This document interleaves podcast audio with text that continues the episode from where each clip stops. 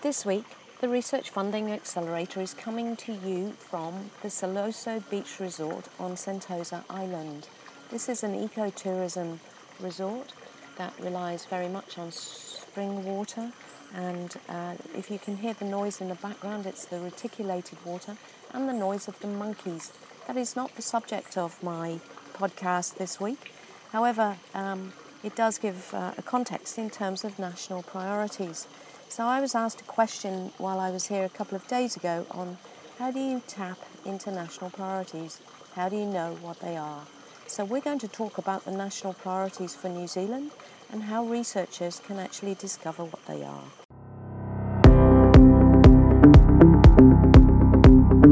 Welcome to the Research Funding Accelerator, where Dr. Tracy Swift, author of How Smart People Win Research Funding in New Zealand, provides a weekly commentary on strategies, tactics, and techniques to help researchers make their proposals more competitive and increase their odds of winning funding so they can do more and better research.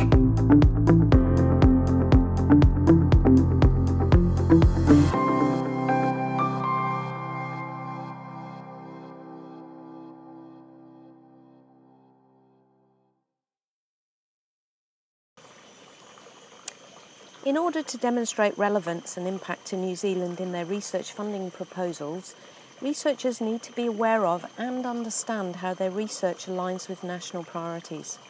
There's no end of political commentary on national radio, particularly, as well as other media, including social media.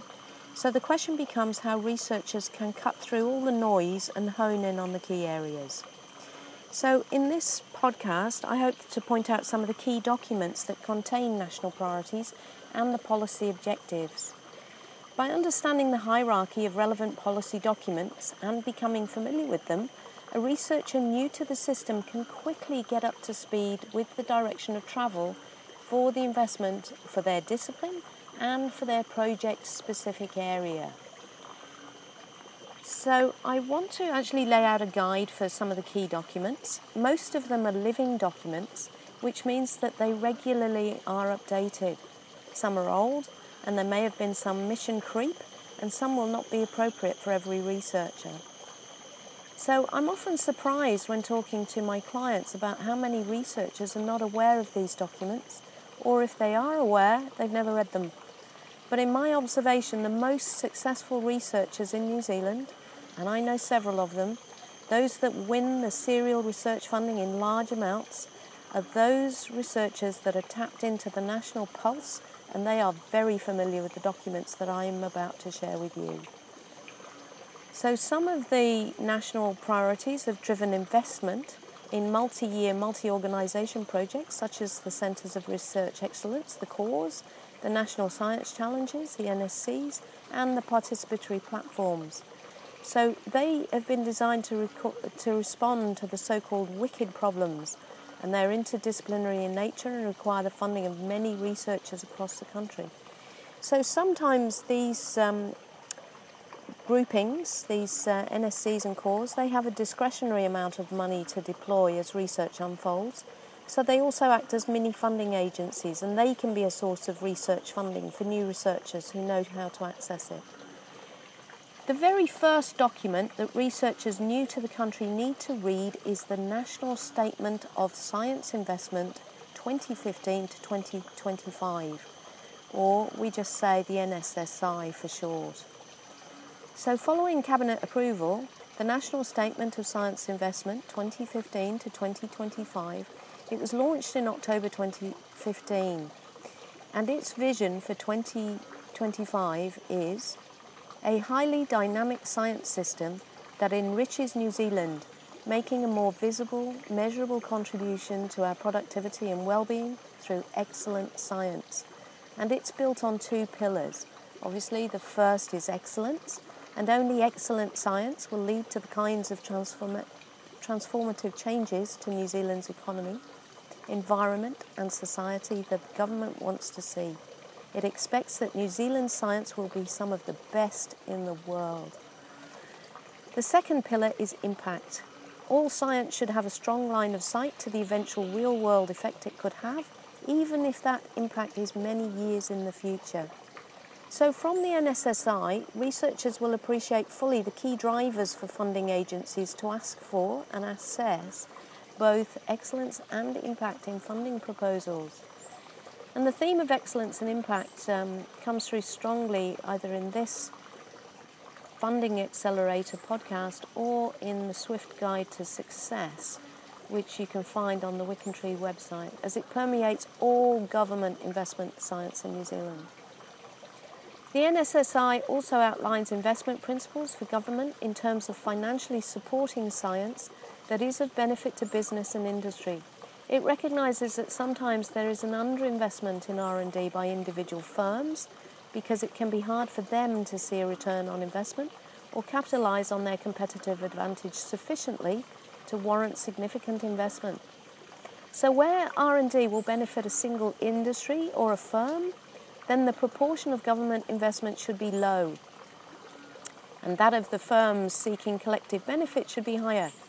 But where the potential benefits of R&D are very unclear, but the possible uses for science could be very broad and could have a large impact on the whole of New Zealand over a very long time, then the government will meet a larger proportion of the cost, and in some cases this means the government will meet the full cost of the R&D. So the NSSI has a very helpful diagram that outlines the vision, the future, the sectors for investment through to 2025 it also outlines the design principles and plan, along with how contestable funding from government fits with these priorities to ensure a stable science system over time. So that's actually quite amazing. If you've never read the National Statement of Science Investment 2015 to 2025, then that, my friends, is your starting point. The second item that new researchers need to read is the chapter titled Building Innovation in the Business Growth Agenda Refresh of 2017. So, the Business Growth Agenda was first established in 2012 and it's an organising framework for economic growth and microeconomic reform. It aims to create an environment that businesses can grow and thrive, and the Building Innovation chapter explains how the government would like to see the Ministry of Business, Innovation and Employment, MBIE Endeavour Round and other funds support investment in R&D in New Zealand firms. So that's the second one. Other key documents. There are a number of other documents such as relevant acts. Uh, these include things like the Health Research Council Act of 1990 and these are useful to understand the overall direction and mission of each organisation. So there are acts for each of the universities and for the Crown entities such as Callaghan Innovation as well as the Royal Society of New Zealand. So it was of interest to me that the incoming president of the Royal Society of New Zealand, Professor Wendy Larner, in July 2019, she re- referred to the intentions of its Establishment Act with regard to the research advancement and vitality and what this means in the modern world a salient lesson that the appropriate act still has relevance, and you would do well to have a look at that document for your organisation or ones you want to apply to for funding, as the case may be. Whenever there's a change in government or ministerial reshuffle, the agencies responsible to the minister will write a briefing to the incoming minister, which, in my opinion, these are extremely useful documents. They outline the minister's responsibility with respect to the portfolio or agency they provide an overview of the progress towards objectives and give key statements or messages with regards to science and research on handover from the previous minister. They usually signal intentions and initiatives that the agency needs the minister to front in the parliament and in the media.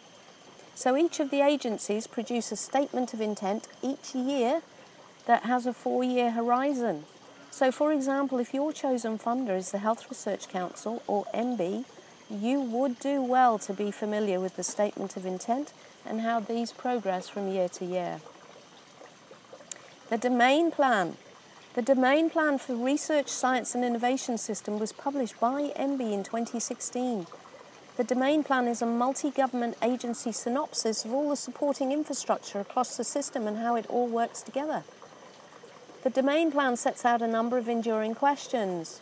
One, What is the contribution of research, science, and innovation to economic objectives?